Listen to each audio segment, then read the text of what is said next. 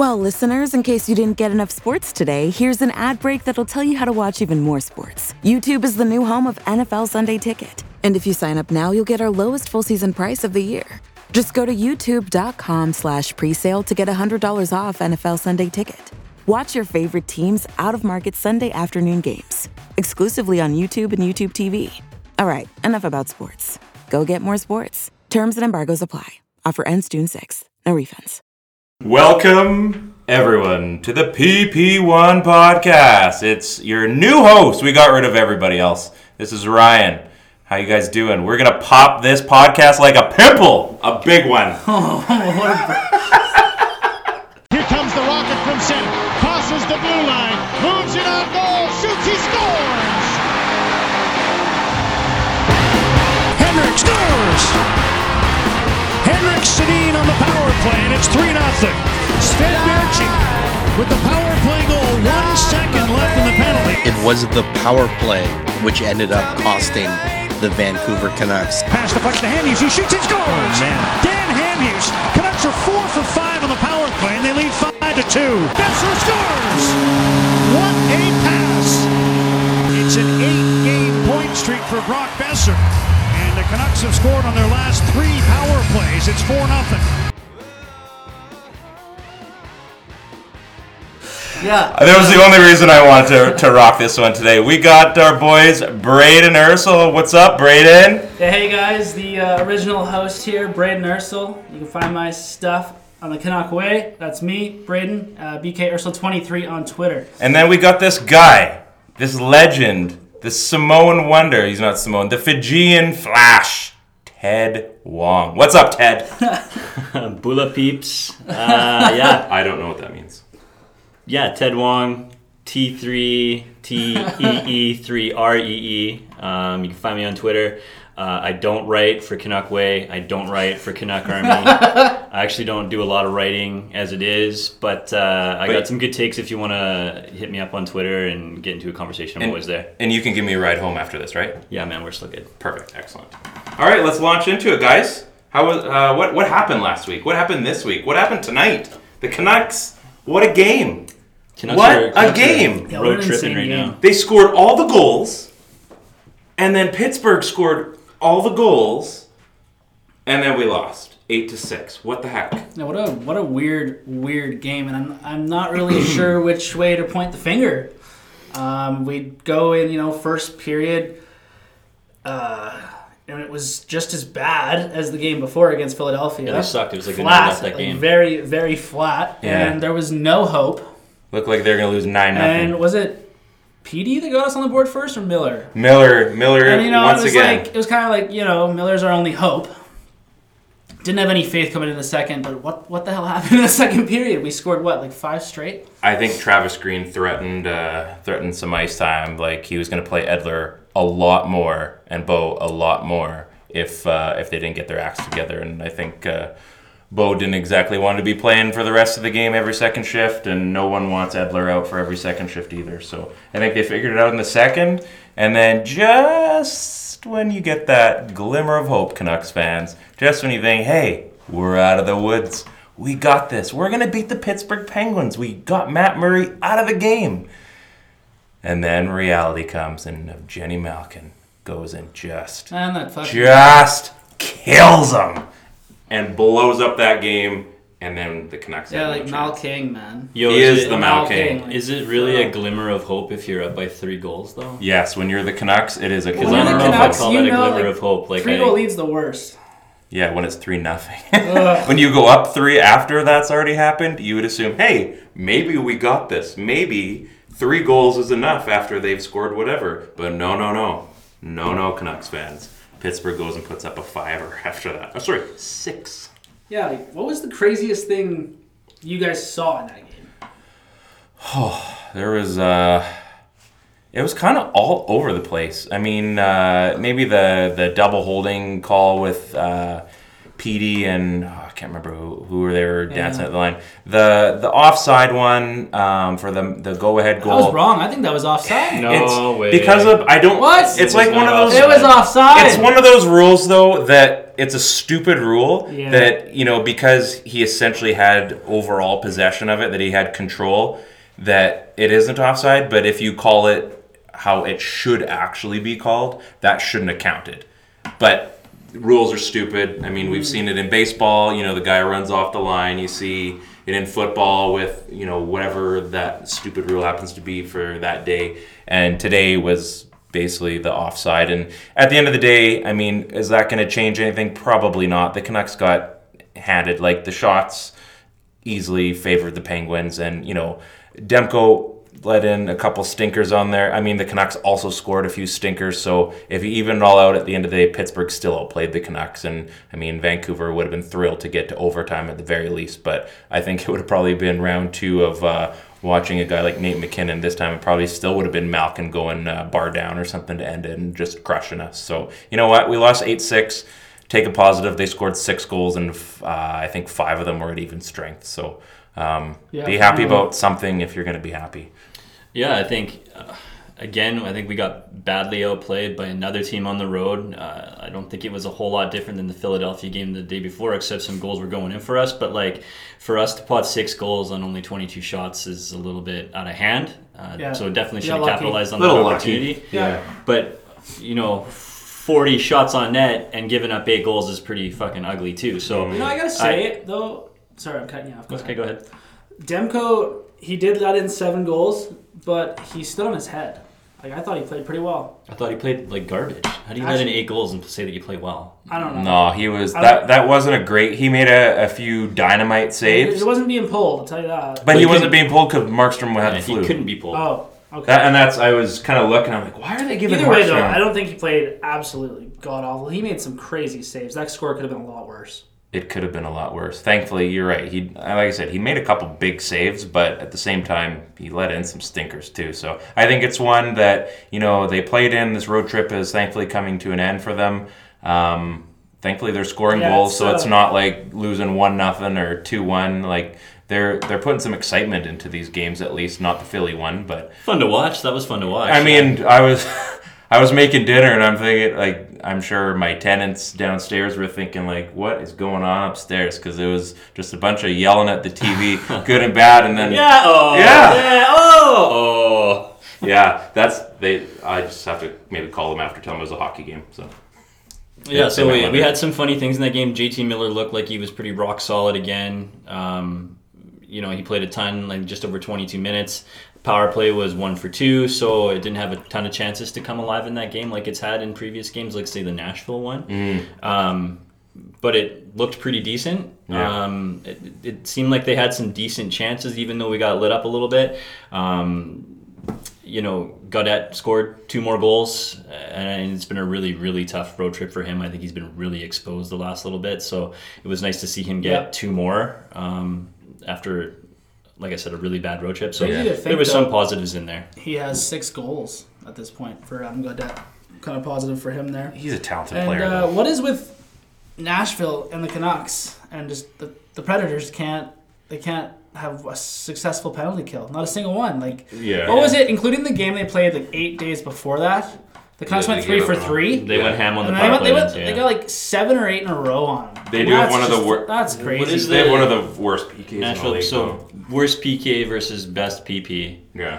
Um, Yeah. So back humble again in that game though. I think at five on five at evens, we were getting we, we were getting owned. So it's it's good that we can go to the power play and draw some penalties. Mm-hmm. Uh, and capitalize on it, but this team needs to start converting five on five, or we're going to be toast. No, definitely. That's why it was nice to see those five on five goals uh, tonight. Not nice to see the loss.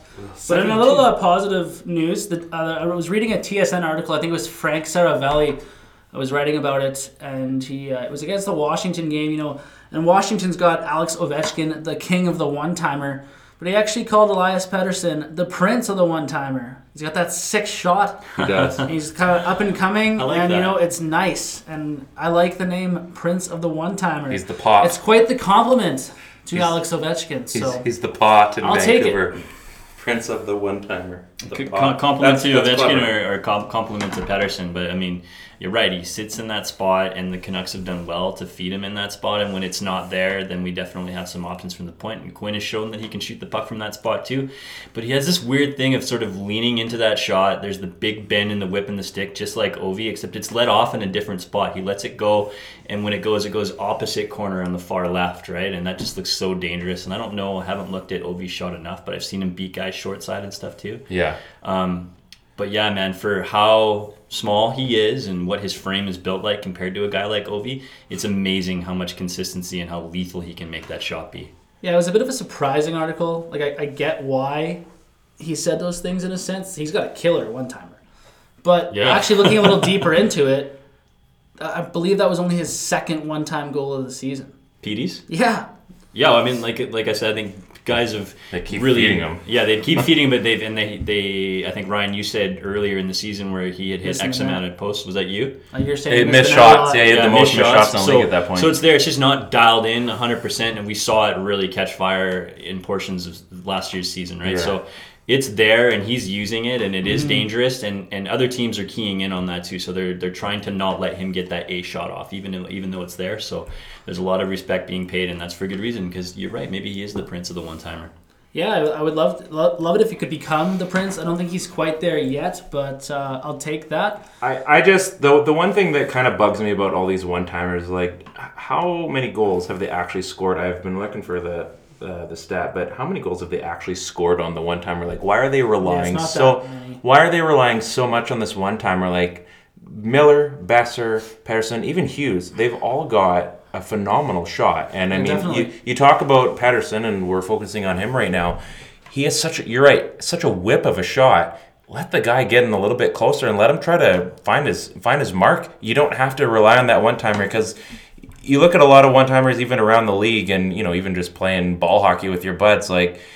I mean, you you have to be dialed in on a play like that because how many of those shots still end up going wide? Like, give a guy the opportunity to make an actual wrist shot or a snapshot where he can actually pick a spot and get a little bit more accurate instead of trying to hit something off of off of a, a set play. Like, let let him make his own move. Yeah, kind of like that. Uh, you know that power play goal Brock Boeser had in his rookie season against the uh, Montreal Canadiens. Yes. But uh, How also, often you you find a guy that open? no, he wasn't. That, yeah, no, Oh. not that open. But uh, that was- initially, it reminded me of that game, that goal Pettersson, That- Pettersson had tonight. that he had a little bit of time in the slot, Yeah. uh, a little bit of space, just a split second. That's all he needs. I still don't On- think he had that much time. On the one timer, though, right? I see what you're saying, but I think you have to have the one timer be a big part No, of your power definitely. play because the goalies are just so good at that level Yeah. that it's you know even as good as the shooters are, you can't just pick corners on guys like that. Like just how good they are, how dialed in they are, how how good their reflexes are. They, the only way sometimes to score against a goalie like that is to get that one timer off and get the goalie opened up and moving, right? So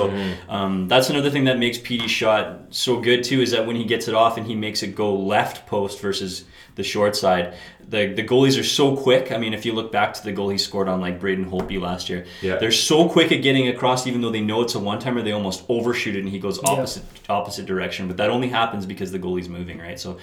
Yeah. Yeah. I agree. We want to see some them get in and mix it up a little bit and take some shots from in close and try to pick a couple corners. But that one timer has to stay prevalent. Like it has to stay a threat, almost like um, not abandoning abandoning the run game in football. Right? You got to set the run up to make the pass and play action work. Canucks are tied for seventh in the league with slap shots, so I, I couldn't tell you how many of those are one timers, but uh, they're at 117 slap shots on the season. Um, far cry from the Panthers, who are first with 163. But uh, yeah, I, I mean, I guess they're they want to live and die on that play. Man, I didn't know you could look up uh, slap shot statistics. Do you think you could find, uh, you know, like the city and slap pass stats in there somewhere? They have a special little uh, widget for just the Sedins, yes. Oh, is there a yeah, stat wow. for is there a stat for sauce in there? yeah, a Sauce? little, little back, backhand sauce. Yeah, I'm gonna go to Arby's.com. Just give me a second here. Nice. Um, yeah, Quinn Hughes been quite the compliment to that power play. He leads the league in power play points by defenseman. I'm, I'm, I'm talking about the whole league, you guys. Better than you know Carlson, Doughty, uh, the other Carlson from No, uh, Washington. oh, just barely, just Man. barely. Uh, incredible for the rookie. He is. He is just so good, and I think he. I mean, it's as he was so much better than we thought he was going to be when he first stepped into the lineup, and then you move a few weeks down the road, and he's like I just can't believe how good this guy is. And then he picks it up another notch, and he's even better now than we thought. Now, now he's just consistently so good, playing like an A player for us nonstop. That he's starting to have these A plus games now, where he's doing like literally playing a 200 foot game, mm-hmm. complete package. Where now you're thinking to yourself like, man, I can't believe how good this rookie is. And now you're thinking to yourself, like, man, I can't believe how much of a cornerstone player this is. And we were talking about him being a cornerstone franchise type player, mm-hmm. and he. I, Mm-hmm. He he is that already. I think Already. he, he is he is Pettersson's equal, and and from that back end, and that's saying a lot. We, we talked a little bit about it at the start of the year, saying like, I think there's going to be a three year trend where we're going to have three Canuck players be in the rookie Calder race, and three Canuck players Mm-hmm. be rookies in the All Star game, and, and I think Quinn Hughes is well on his way. Well, man, I think Quinn Hughes is still in this in he, this race. he does he is too. Oh, he does sure. have a flaw though. What's that? Quinn Hughes. I mean, it's a rookie flaw, and it's. I, I guess he's drank a little bit too much of the Kool Aid though with this Canucks team. Um, he has inherited Don't say it. the drop pass. Don't. Oh. Ah, And it, well, one bad drop pass tonight. well, I'm just saying he's I just watching the last two weeks, like, He's above that. he- but he is above it. I think He's we're gonna be still just doing fine, it. It, it. Oh, he will. I just I see him making those passes, and I think there's still work to be done with young Quinn. so eventually, he will become that number one. I was actually having this conversation. Uh, you know, Brady, we talk about uh, you know getting your grandpa some Q and A questions, and I think uh, we need to bring him back for one because Yeah, I, it's I, been a- I, it's been a while since we've had him. for Kenny. I was I was chatting uh, with my dad today, and uh, we were just talking about Quinn uh, just as uh, the Pittsburgh game started, and uh, I mean he's he's definitely seen a few different Canucks teams than I have. Um, but we talked about you know we we really have never had that that bona fide number one defenseman. I mean we've had we've had number one defenseman on the Canucks like we've had a Mattias Ohlund, but he was never a true number one. We've had a Jyrki Lumme again wasn't a true number one, but now like we've had the Jovos and we've had Salas. These are all guys that they can be number one defensemen on, on teams, but they're not a guy that you would say like that is the top guy, the top defenseman. And now we have a guy like Quinn Hughes, and he's already taking over this team, and we're twenty. He's he's 25 games into the season and we've already decided that essentially he is the number one defenseman on that team and eventually you know there's going to be accolades that are going to go with that as well I can't believe that many GMs whiffed on Slick. I cannot. I cannot believe that he fell to us. How fortunate I think we are. I think That we was a weird one, Yeah, for we sure. know how difficult It's all about. Zadina, you guys. Even in you know even in the cup run year, like we know that you can't just go out and get yourself a bona fide number one defenseman. You have to have a bunch of guys that are like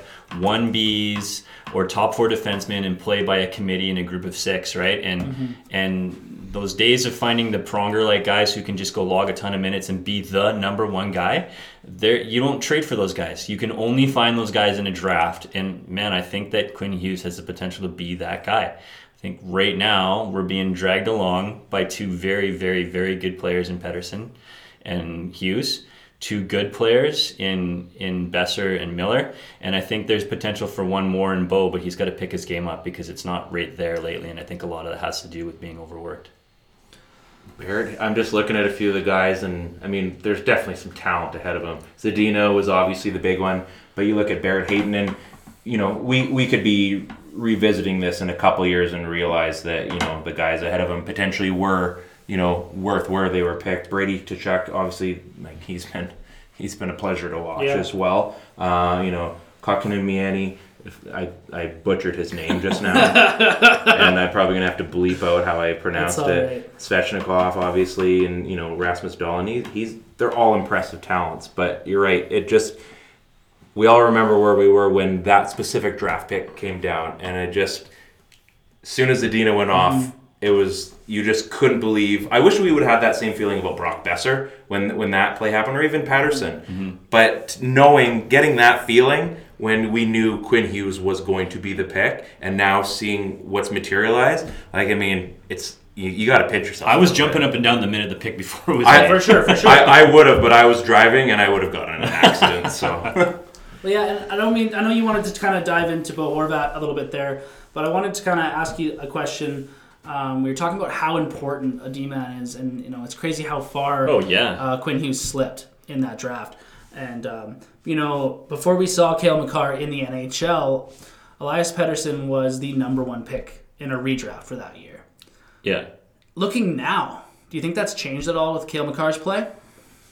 No, I don't. I don't think so. I think um, at this moment it's still it's still Pettersson. I I think that McCar- Cale Makar is making a case, um, but we're still only in his rookie season, and he had an extra year of development. So. Um, I think it's very obvious that he's looking like the best D man in that draft class. But I think in in the five year play, I think Pettersson's still that guy if everything still is working out to um, like its current pace.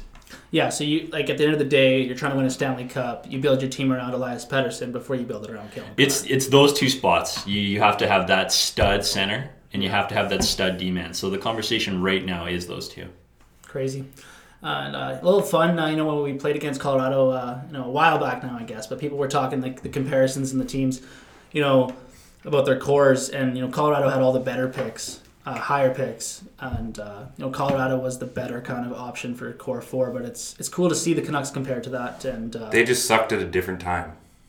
They they and I mean And they got a little bit of luck too. and surprisingly, Yeah. it took MacKinnon quite a while to get really good. Did it? Yeah, like to his to his elite status he is now as pretty much you know top three in the league. Yeah, Uh, he was top ten for quite some time, I think.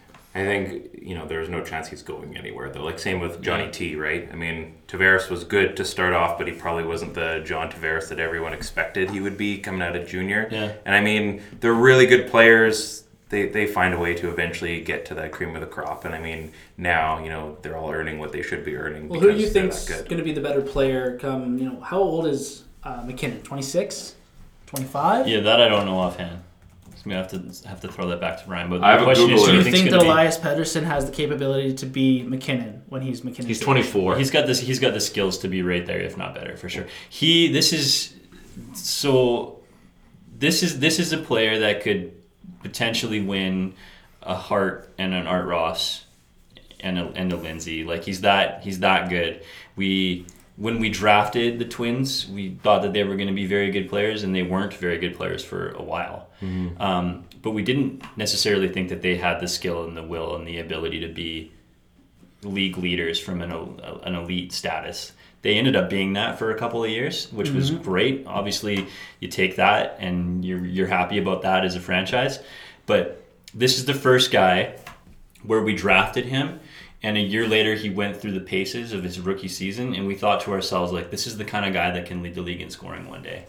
for and sure. he walks into the NHL. Well, first he did in Sweden. Yeah, you're First, right. first he Did blew you up guys Sweden, see that and then Twitter came over. video of him scoring at the age of 16 Oh, he did the little. Uh, on Blackwood? Oh he- my god, it was just No, I think that was the joke that it wasn't, or was it actually? I'm pretty it was Blackwood? I think that was the joke. Oh, that was it a joke? Okay, yeah, yeah. I just think that No. would be too. Oh yeah, all right. Well, I too fell for it, I guess, but he was skilled at 16. He's going to be skilled at 24. So, so we have this guy Yeah, now in our franchise that we Google it. drafted that we feel like can lead this league in scoring one day and be an all-time great. And Brady, you wrote an article about is can or is Elias Pettersson Can he be the can he best? be the best Canuck or greatest Canuck of all time? And the answer is unequivocally yes. He's got the chops to do it. We're we haven't had a guy that stepped into the lineup as a rookie that we felt that way about in a long, long time.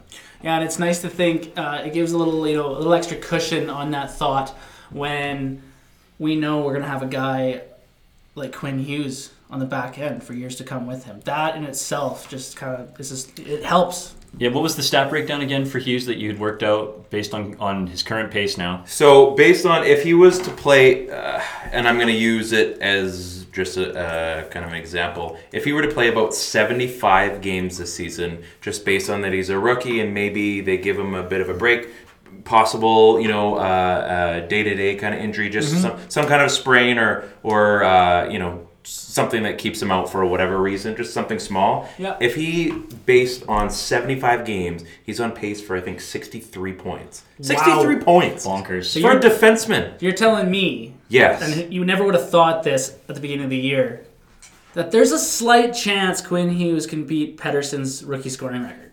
Yeah, it's possible. I mean, he's he's doing things that he's doing like the as far as statistically, he's doing Pettersson things Yeah. as a defenseman and he's almost doing it in a quiet way that just is Yes. driving me nuts. Like it's just like he's doing it, and then you go back on the stat sheet and you start scrolling through, like, holy crap, he had three assists, or oh, he had two goals and assists, or he had what? Like you're looking, you're just thinking, like, wait, wait, wait, wait, how old's this guy again? How many games has he Yeah. played? And he's like, And he's doing it from the back end. Exactly. Like he's rewriting his own history book every single game. Like it's something like, oh, well, I guess he can do that now. And this time last year, we were talking about Pettersson beating Bure's rookie scoring record and how long that Yeah. record stood. And this record, he's got a chance. He has I mean, a chance. We don't know if it's going to happen. I think, you know, It's pushing. playing an NCAA season is a lot different than playing an NHL For sure. season for games played. So we feel like at some point there's going to be a, a bit of a wall to hit for, for Hughes, and he's going to have a somewhat of a right. All rookies have scoring slumps, don't they? Don't. Uh, Pettersson had a, a half season. Yeah. so so no, it's it's imagine. possible. Just that- imagine. Yeah, he's got it where he can catch Pettersson. So, I mean, we weren't really thinking that it was probable for Pettersson to catch Bure when the season first Yeah. started, and then boom, Yeah. before you know it, he's got the title. Yeah, well, you know what? Either way, like it's just it's just crazy to think that we're sitting here talking about him breaking that record, and you know. Thank you. So, you know, Thank that's you. that is just an A plus in his season's expectations right there. I just- uh, Like, it's just I- crazy that we're talking about it. I just want to touch one more thing on it. The one thing that's really bothering me right now about Pettersson is he's putting up like he's already got 31 points. It's driving me crazy that even though he hasn't been the flash and dash that he was to start the like just to slay the start of the season Yeah, last year, shit. like you start going through what he's got for points and how he's getting them, and the guy is like low key. If he continues on his pace, and I don't, I'm not going to bother doing the math, but I'm looking at who's ahead of him. Do you not? I mean, and I'm just going to throw this out there. Is there a chance that the Oilers start to slide at some point in the season where you see McDavid and Draisaitl maybe go through a bit of a funk? Boston is that's going to be a tough one with Pastrnak and Marchand, but there's a chance. I mean, Pettersson gets on just the right little hot streak when the other guys have their bit of a slump, and all of a mm-hmm. sudden now you've got maybe a five-way race for the Art Ross, potentially the Hart. Yeah, That's unreal. that would be absolutely insane, and a really good time for Pettersson to you know get that point streak going would be right now because we have back to back games against Cue the, the Van Edmonton Halen. Oilers. Um, craziness. Uh, big games of huge four points, and I, for your question, you know, with them kind of slowing down, it's it, it has to happen. They're playing a crazy amount of ice time. They can't keep the pace of scoring this much. You know, it's it's impressive. It's awesome to see, but it's something something's gonna something's gonna drop. You know, the foot the foot's gonna drop. It, and the, I guess fall, the other whatever. side is it may not, and Draisaitl and McDavid could end up having one of the greatest seasons of all time. That's possible too.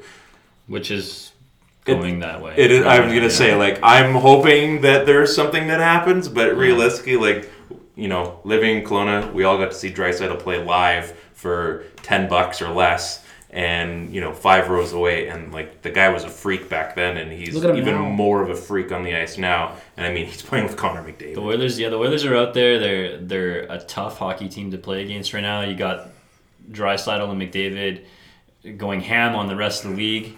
Um, I'm sure they're really you know stoked to have the the James Neal uh, Lucic thing happen. The, Yeah. That team just looks tight all around.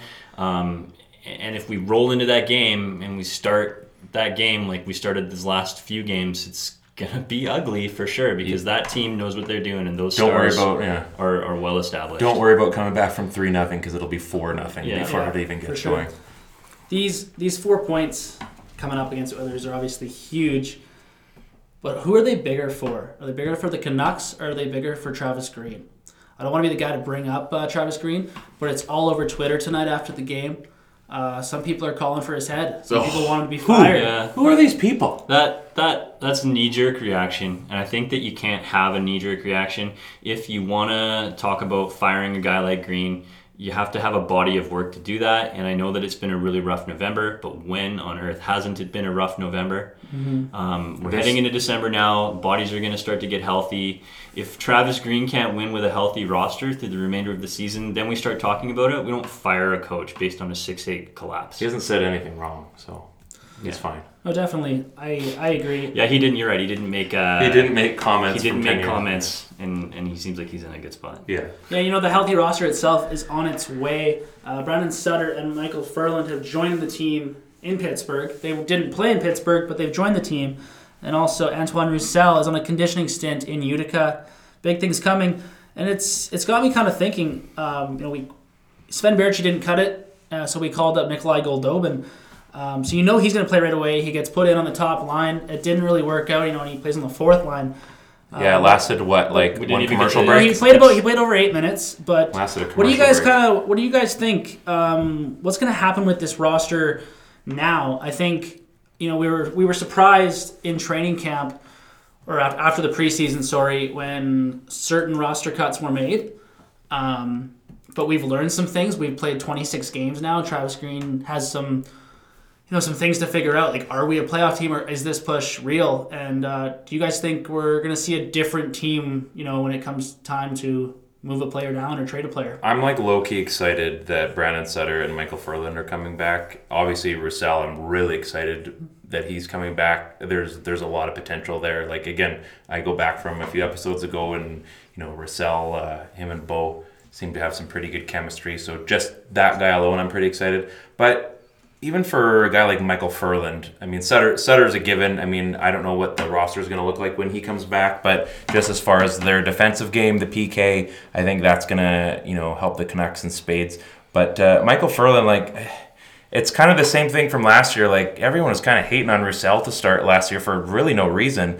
But now we have a guy like in with that group of signings, I think. Was yeah, but now we've we've kind of got the same situation with Ferland, and yeah, like you know, we know he's not the same guy that thumped the Canucks back in 2015. Like we get it, we know that he's aged and he's going to be potentially a bit of a different player. But at the same time, like I'm really curious, like what are we going to get from Michael Ferland? Is he going to be a guy that can contribute? Is the concussion history going to be recurring like you know, a la Sven, Sven Baertschi? I, I don't know, but I am excited to see uh, Ferland get it, get some game time when when he is healthy enough to be in a game, and you know maybe ride him a bit with Bo or like give him give him an opportunity gets- to get some offensive chances with you know guys that can maybe move the puck a little bit quicker and get him to kind of play the game that I think they were hoping they'd get when they signed him. Do you think he gets another shot on the top line when he does return?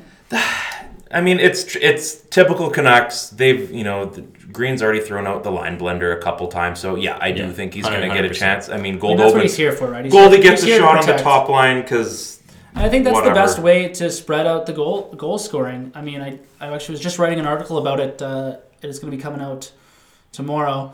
Um, it's probably on the Canuck way. Em, Is it right? the Canuck way, Okay, yeah, there will you be go. there. And uh, you know, we're just kind of talking about Bo Horvat and Yeah. still his lack of scoring, like you were kind of mentioning earlier, Ted. Sorry, we got away from it for a bit there, but uh, you know, we still haven't seen a really um, a good winger and a good fit for him. The uh, the only guy has been JT Miller, but he's been so successful with the Lotto line, and uh, but there has to be an answer to this. And I, I just don't think trading is the way to do it. And I don't think other players on this team can fill that role. So I think JT Miller has to be that guy. So now we're looking for something to fit in with Elias Pettersson and Brock Boeser. Um, is it? Uh, we saw Jake Virtanen succeed with them Yeah. tonight. Uh, we didn't see. It wasn't actually the same lineup. Uh, Goldobin was with Miller and PD, but uh, that didn't exactly work out. So, like, what do we do here? Bo's got five points in five games, two goals and three assists. I mean, he had one game where he had Washington, he had nothing. Yeah, but you know, we all do. We all know, like, for this game, for this team to be successful, Hey, it's Ryan from the PP1 podcast on Crier Media. If you're looking for a spot to advertise your company, your brand, your cheese wheel, some beer, maybe some donuts, this is the spot.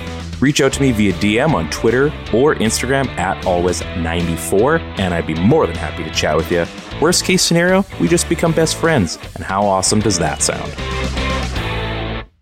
Oh, we he's gonna be need to have one for more big top six player. We need another JT Miller type player, something like that. Is it coming in a trade? Is it coming with Podkolzin in a couple years from now? What's the answer? Well, or is it Herglander? How do you say his name? The Höglander. Is it, whatever. It's it's not going to be Bo. Bo isn't that catalyst guy. He's he's your captain. He's he does a lot of things, but I don't think anyone is going to expect him to be among the league's elite when it comes to uh, point who's- production. Who's gonna Who's gonna get him going? Who's gonna be that guy? Well, the, the, the problem with that was that over the last few years, Bo's been able to go on that line being the only guy. So we were bringing guys up and penciling guys in on that line for him to drag them along, but now he's unable to drag them along. Now he's barely holding his own head above water at this point. Um, he's all but dropped out of the core four.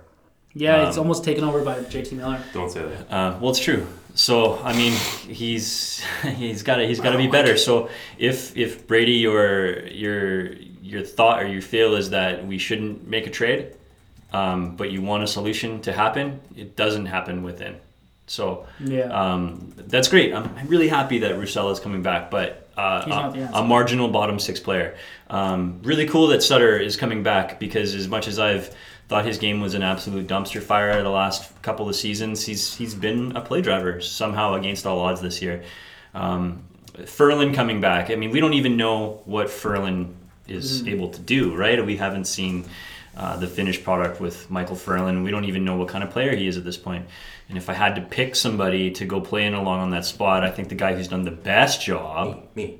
Right. is not you, but the guy who's done the best job, I think, is you're gonna hate this, but it's probably been Josh Leivo. Oh, I knew you were gonna say. Yeah. He's, he's been a bit of a jack of all. And if you're asking me, I think he's even held Horvat up a bit on that line. Yeah, maybe a little bit, but this kind of this kind of all brings me back to the whole question itself. Like, what does this roster? about What does this Leivo? roster look like when the, we're, we are healthy? What's going to happen? What's going to change? You know, Benning and Travis Green, they've had enough time to look at this team, and you know, the biggest problem in the forward group, I think, is Horvat's situation. Well, So if you were the GM, you were Coach Green, like, what are you doing this year? Are you have- just riding it out? Are you trading? Like, what are you doing? You you're asking for everything at this point. You want your cake and you want to eat it too. I want to make a trade, but I don't want to get any, rid of any prospects, and I want to make a move for a top six player.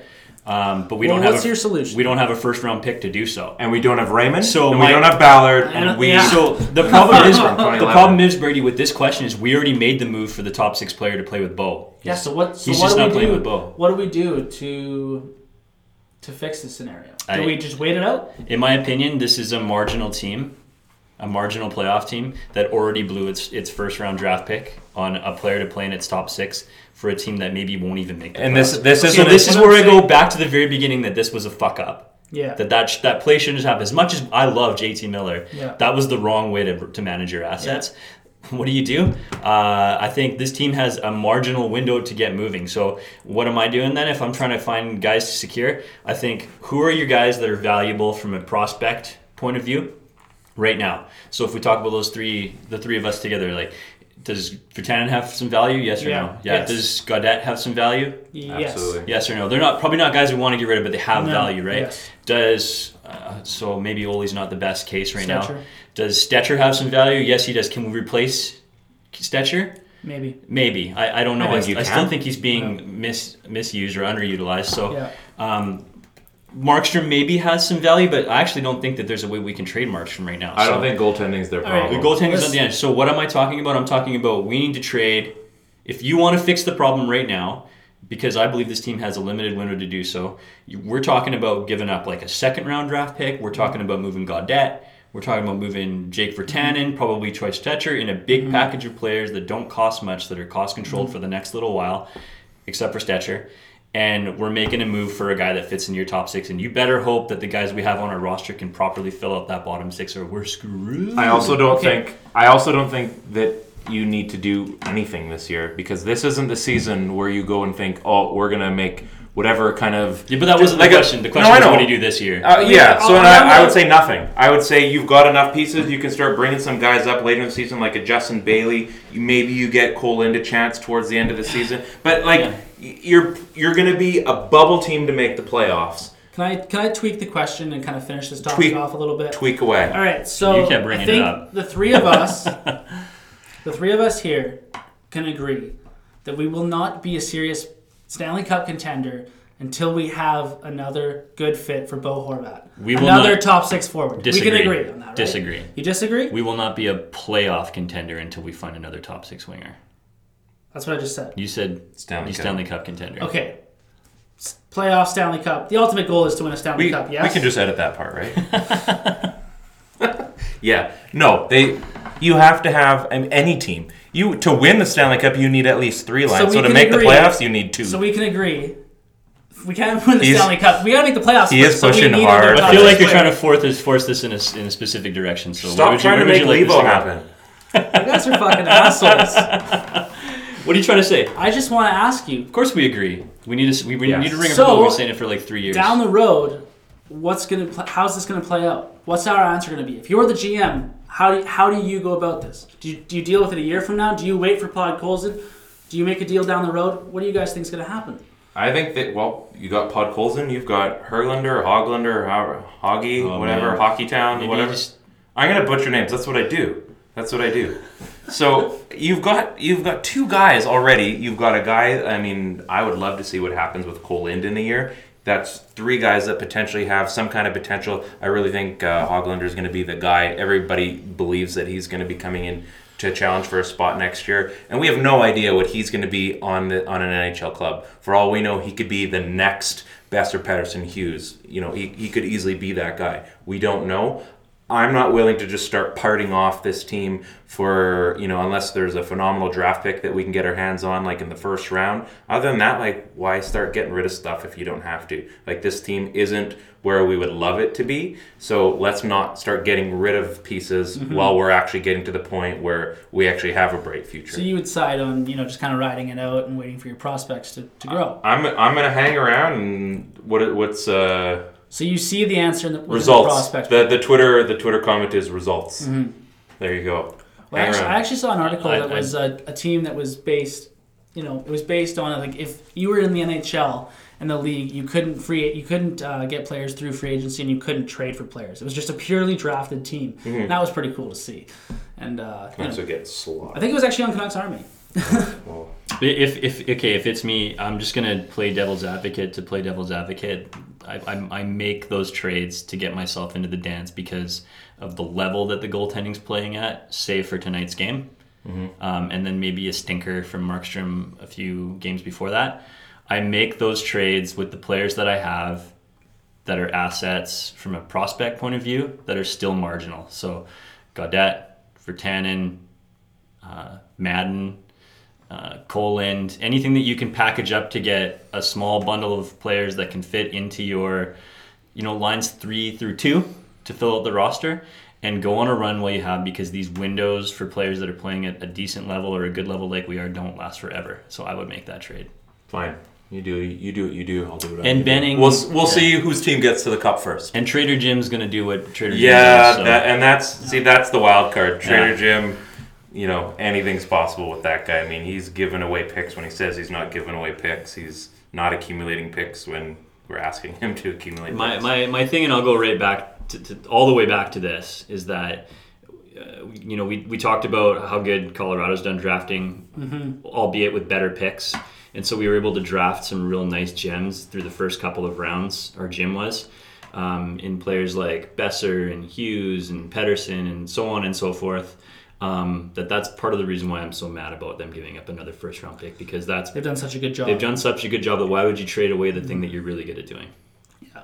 You know, Elise Miller's kind of you know made up for that. I, I like I love Miller. He's, he's Yeah, for sure. great. Yeah. Um, but yeah, I gotta say it. I think we've seen the last of Loui Eriksson Who? on the ice. Did he play tonight? You know, Goldie gets called up, and MacEwen plays, Graovac plays, and Loui Eriksson is a healthy scratch. And we Was still he? we, and we still haven't even seen the return of Sutter, Ferland, or Motte. It's got to be the end for Loui Eriksson. I don't think so. I think uh, I think that the odd man out. I mean, he's going to help himself tonight with two more goals. But if he doesn't tidy up his game in the next little bit, I think Gaudette could be the odd man out on this scenario. I just I, I can't I can't send him down. He scored six goals. You goals. mean for the- I mean, Louis like, the immediate just future? absolutely nothing. You think they Yeah. sent what like just to, to healthy scratch him? You mean?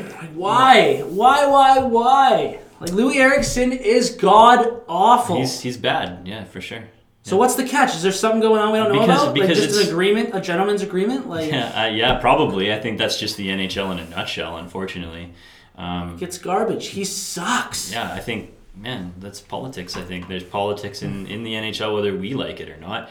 And unfortunately, it's not just a random copy of NHL 20 where you can just throw Brandon Sutter and Loui Eriksson on the waivers and have them go down on contracts and hope they get claimed by another team because they're just so garbage right now. No, well, I shouldn't say that. Eriksson is Sutter's playing. Eriksson's garbage, and it's it's sad to say that he just gets chance after chance after chance. But it's crazy to think, and we would all agree here, this is make or break for Nick Goldobin. It, it is, but you know, so, we'll, So that's crazy Should, to think the difference there. we should get back and talk about Goldobin for sure. But the reason that Eriksson continues to get chances is this point right here where he doesn't give up anything defensively. He's not scoring for us at all, but he's literally labeled as a defensive specialist right now. So if you're a coach and you know week to week your job is on the line, we were just Where talking about this, that? right?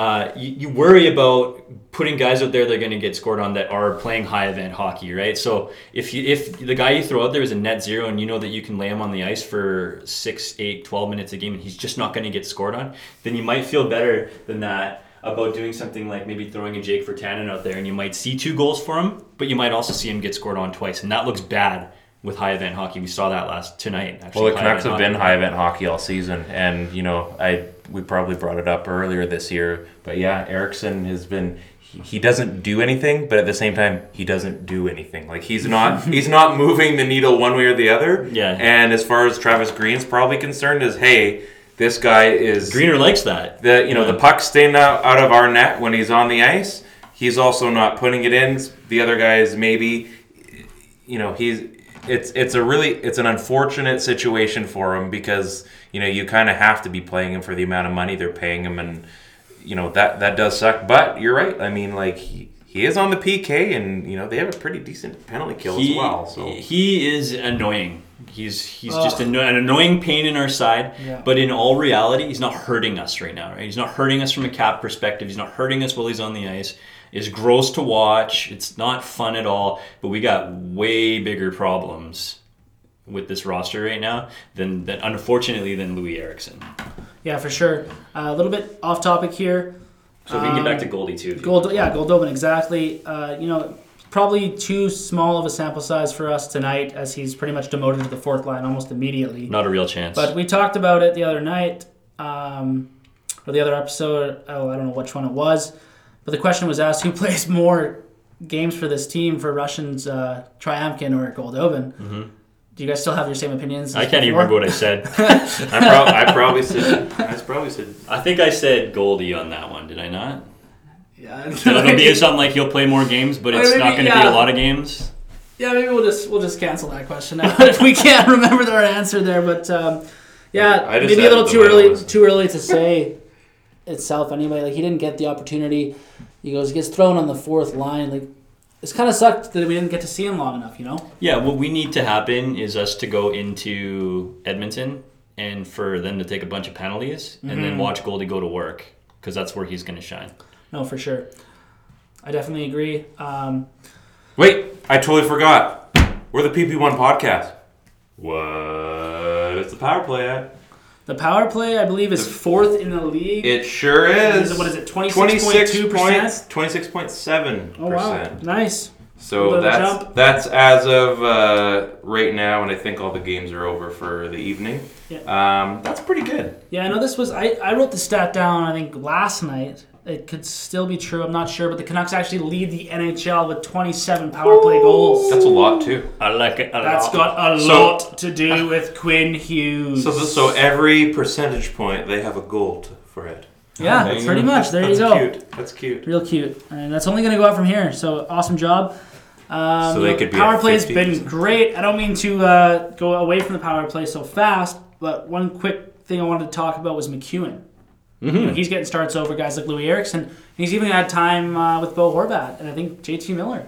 What do you guys think about that? What have you seen from MacEwen so far? I think the nice thing is they've put him in a spot to succeed right away. It's not the Canucks of old where they call up the number one scoring player on the farm and then chuck him on the fourth line.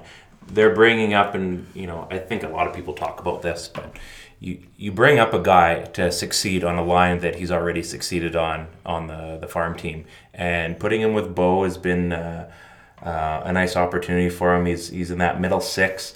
He's he's bringing opportunities. He's hitting a little bit. It's uh, what are they? The big fella is that what they call him? the big fella, yeah. The big fella. I, I like him. I mean, we're at the point in the season now where it's it's not a terrible idea to start uh, trying some of these guys and It's Comets Corey, yeah. Exactly. There's there's some guys that they need to be trying, and I mean he's definitely one of them. And thankfully, injuries have um, decided a few of these call ups, and you're gonna you're not gonna find out the world from him, but at least you're gonna get him a cup of coffee and let him learn the NHL game a little bit. And when he goes back down, he's gonna know what he needs to work on the next time he gets called up. And you know, is he gonna be one of those guys that eventually is a mainstay on Vancouver? Who knows? I mean, Adam Gaudette was a fifth round pick, and look where he's sitting. So Yeah, well, I mean, MacEwen isn't undrafted, right? So I like the fact, obviously, that we're using our own guys and we're trying to develop our own prospects and put them in roles that they're that they're used to playing or built to play.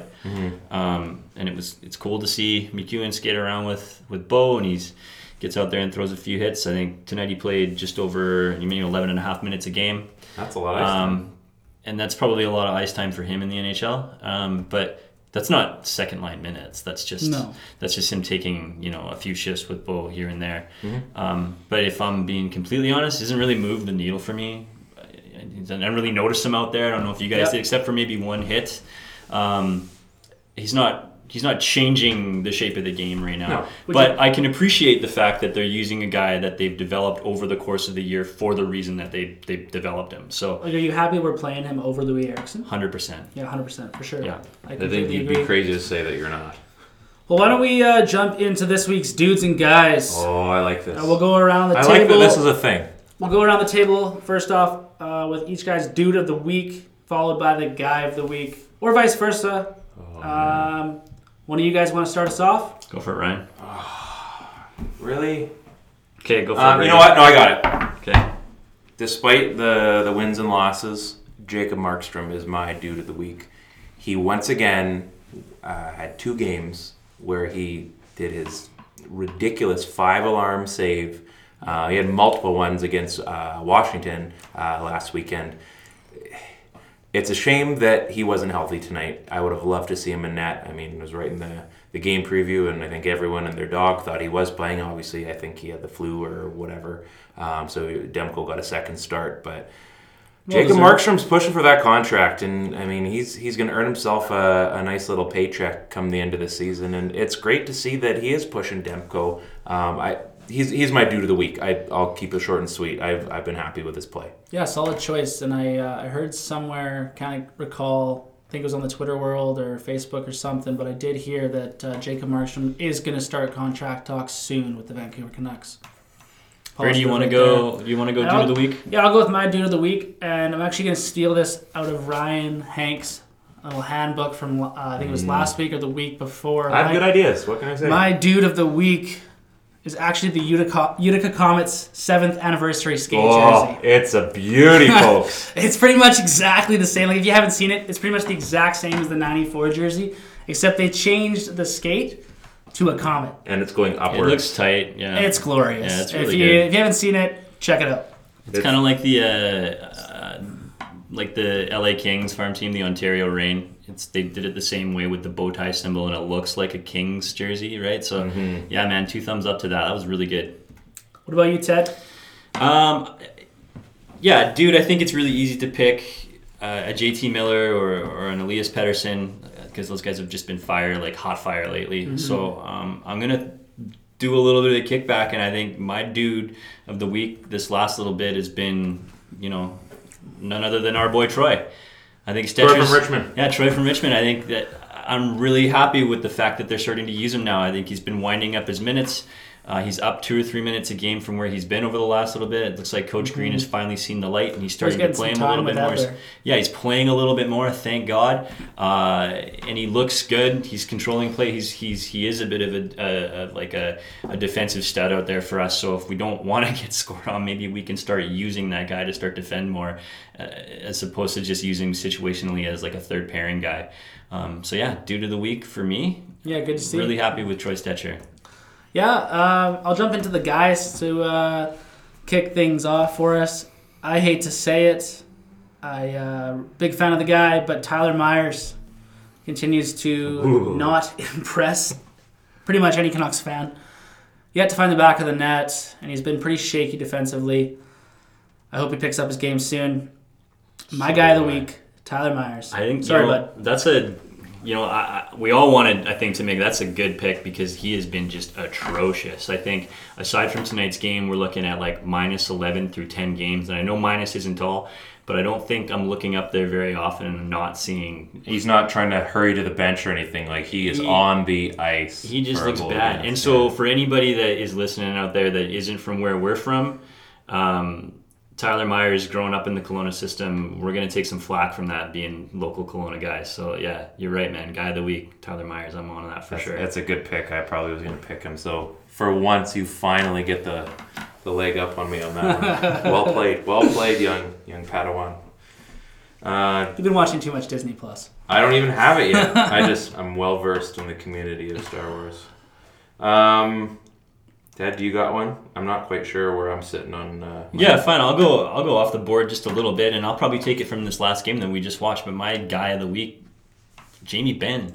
Jordy. Sorry, Jordie Benn. Yeah. What the he was hell- gross, man. What the Minus hell were you thinking there? I think there was one play where the, the game was still tight and we had a chance to pull it out, and he gets the puck in deep on the left hand boards. he doesn't. Yeah. And he, what are you doing? He Yeah. just all of a sudden he gets pinned to the board, puck gets stolen, boom, back of the net, turned into a goal. And I think the things that we've liked about Jamie Benn the last Jordy. little bit, sorry, Jordie Benn the last little bit about how solid that he's been. for wish us. he could have been our guy of the week. Yeah, Can you hey, imagine? we could actually have picked J- Jamie Benn for a, a dude of the week from that game in Dallas, but oh, Yeah. but He's yeah, a Jordy. Killer, man. All the things that Jordy's done, Jordy, Jordy, Jordy has done so well for us in the last little go. bit has just been solid defensively and move the puck out, get it out of danger. Really, I'm really trying to be cute with it in that zone there, and he just looked ugly. And he was trying maybe to be a little too much Jamie and not enough Jordy. Yeah, that's a good one there, Ted. You know, but you know what?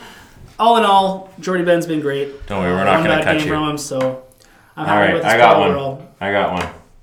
So my, uh, I'm gonna go uh, the other guy, the guy that's had two straight starts. My uh, guy of the week has been Thatcher Demko. What? Thatcher Demko, as good as he's been, he has uh, he's letting some stinkers this week, and you know he's played well. He has, but at the same time, he's now back in the point where I don't think that uh, he's stolen the net away from from Jacob Markstrom, and I think this is going to be an ongoing conversation as the this season keeps going here. But you know, tonight against Pittsburgh, there were some real stinky goals.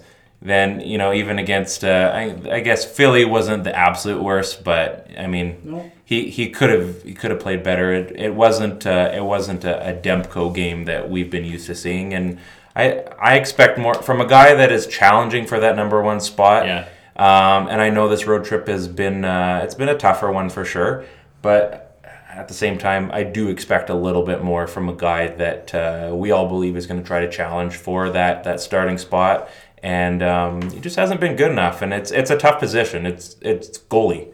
That's, Yeah. it's probably the one position that I mean. There's there's only one other guy that gets a challenge for that spot. So you got to earn every single start. And I think uh, once Markstrom's healthy, and hopefully that's for Saturday. Um, I mean, you'll see Demko the next game, but uh, I think it's Markstrom's net again until it's not. So Yeah, I, I would agree with you. It's definitely we've definitely seen that it's Markstrom's net again. He's had some good starts, and uh, Can't but believe I'm I would saying that. respectfully somewhat disagree with you of him being a guy of the week.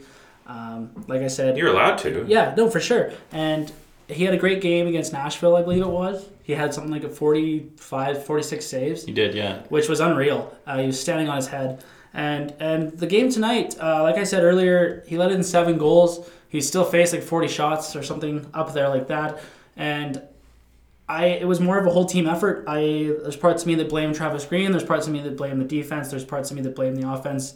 There was a lot of uh, times where we could not get the puck out of the zone. Yeah. Uh, and Elias Pettersson, JT Miller, they were minus two in the night, and Yeah. uh, they, they just couldn't get the puck out of their end. Yeah, I, I still think at the end of the day, and you know, I hate that you know you have to to go the goalie at a certain point. But like I said, there was a couple goals. Ton- we'll use tonight as an example that I, I think he could have had. At the same time, I think Murray and uh, Jarry probably both won a few of those goals back as well. You know, high scoring affair, but. Uh, you know, am I worried about Thatcher Demko? No, but for the sake of uh, this game, uh, he's he's my guy of the week.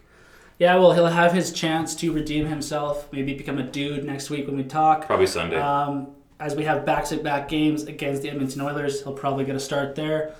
Um, big, big games for the for us, you guys. Big, huge four points there. We got to get at least two of them from the Edmonton Oilers. Yeah, definitely. But that should probably uh, wrap things up this week. Hey, Ryan, you want to close things out? Um, Plans for the week, Ryan? Plans for the weekend, Ryan? well, yeah, we're getting our Christmas tree this weekend.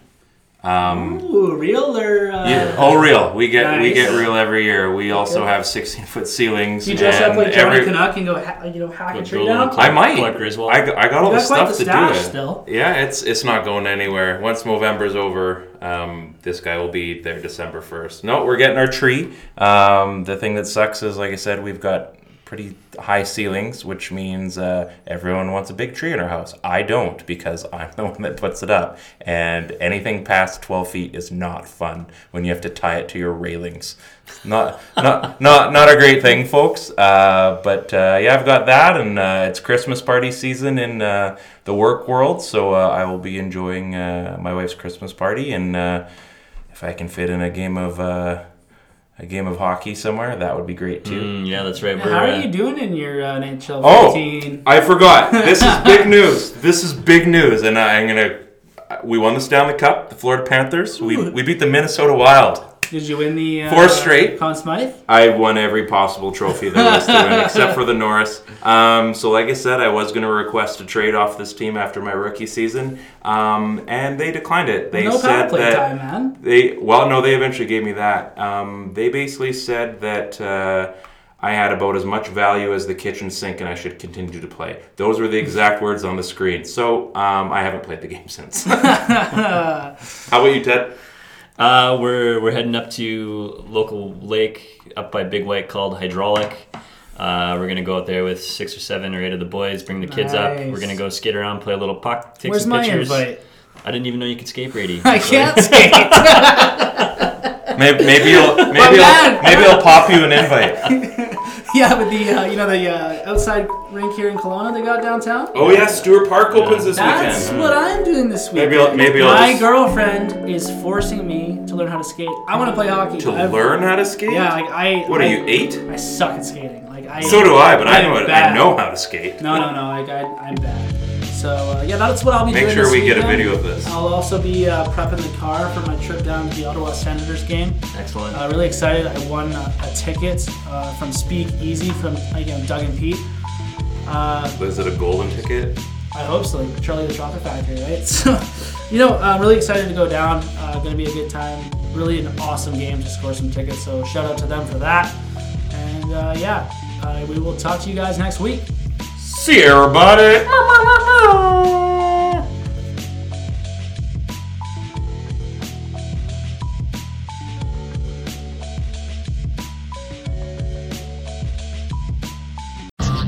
Hey guys, it's Dean Blundell here. Check out my show Monday through Friday at deanblundell.com. We stream live daily at 3 p.m. Eastern Time on Twitter, Facebook, YouTube. I'm joined by Lachlan Cross and a collection of guests to discuss tough topics mainstream media doesn't want to touch. And if you can't join us live, just download the podcast on your time. We're on Apple Podcasts, Google Podcasts, and at deanblundell.com. Hi, I'm Mercedes Nicoll, four time Winter Olympian and host of Dropping In, a podcast with Mercedes. This is a podcast where I interview a bunch of different people. I get the good, the bad, and the ugly, as well as I share my stories along the way. Now you can drop in at droppingin.com or subscribe on Apple, Spotify, and YouTube. I'll see you soon.